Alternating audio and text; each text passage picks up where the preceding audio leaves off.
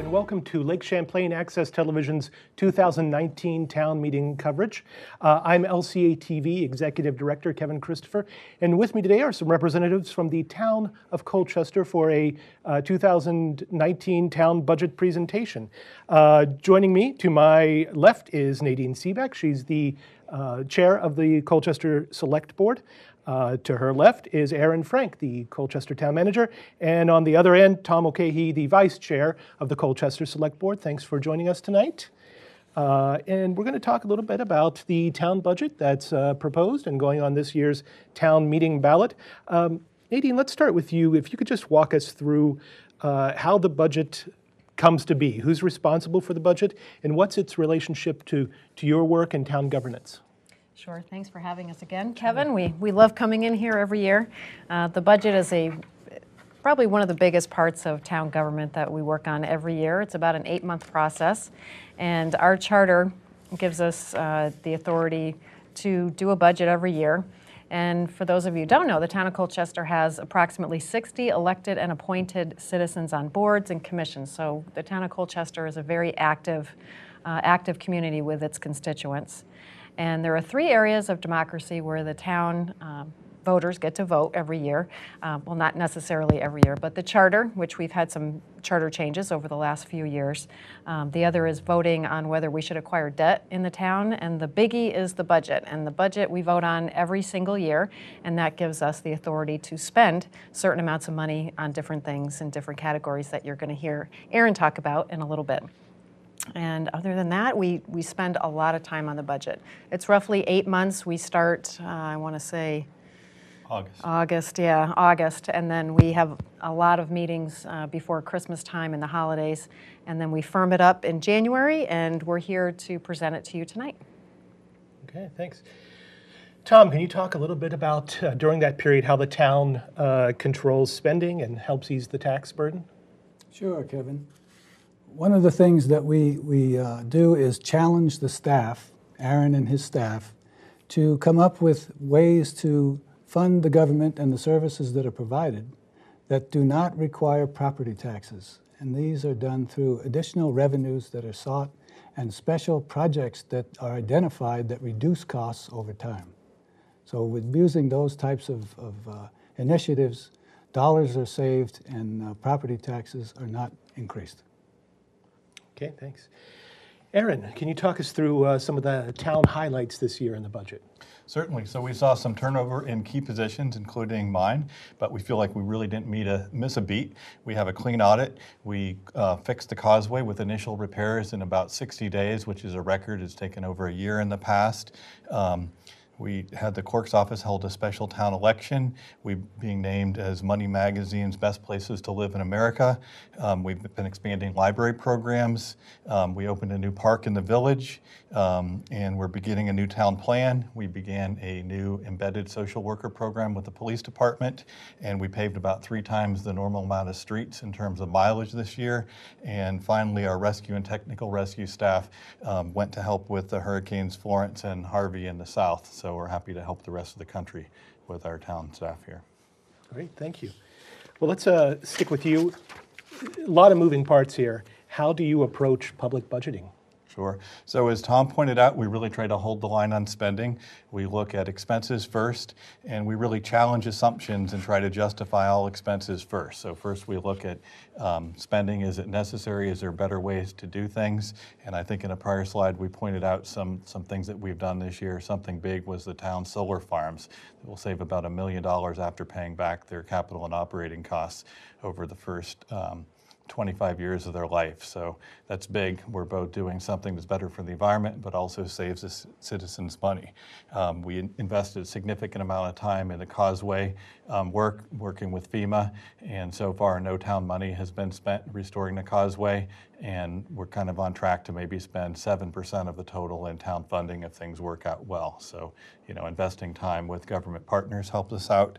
Um, we rebid our health care regularly, and we're going to save about one hundred thirty-seven thousand dollars on that this year, and um, just working everywhere we can. We're getting a grant for a new police boat. The state will fund about half of that. So we look to partnerships, opportunities, and generally run the operations of town government like a business. As the chair pointed out, we're very um, open with the terms of the governance of the town, but the operations we try to run a lot like a business.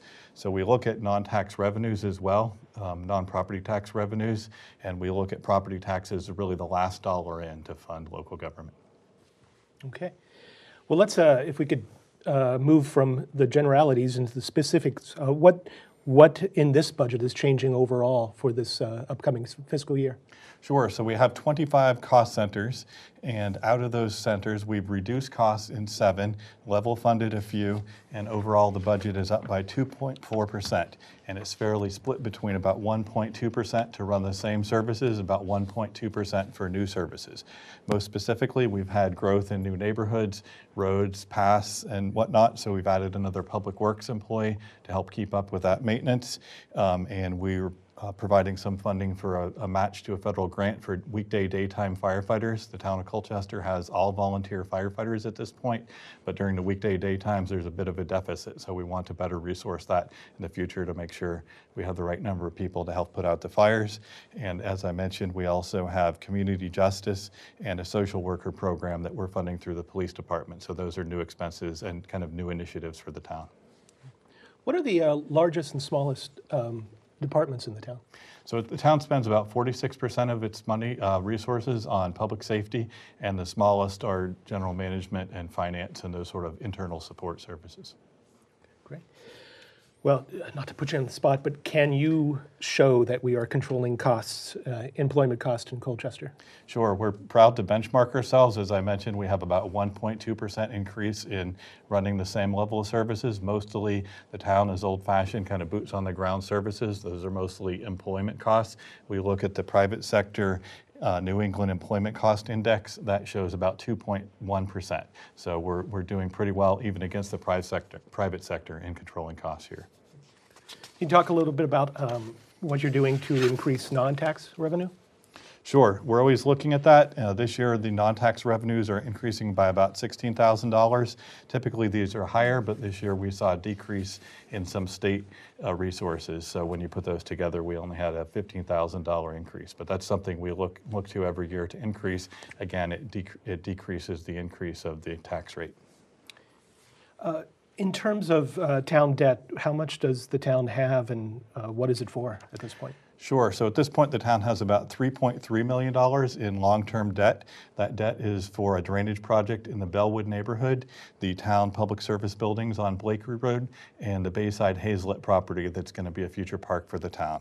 Um, the F Y twenty budget payment for that is five hundred seventeen thousand dollars, and that's being entirely now funded with the local option tax. Previously, it was with property taxes. When we put in the local option tax, we re reduced the property taxes by five percent. By continuing to fund the debt service on those, we continue to suppress the property tax rate.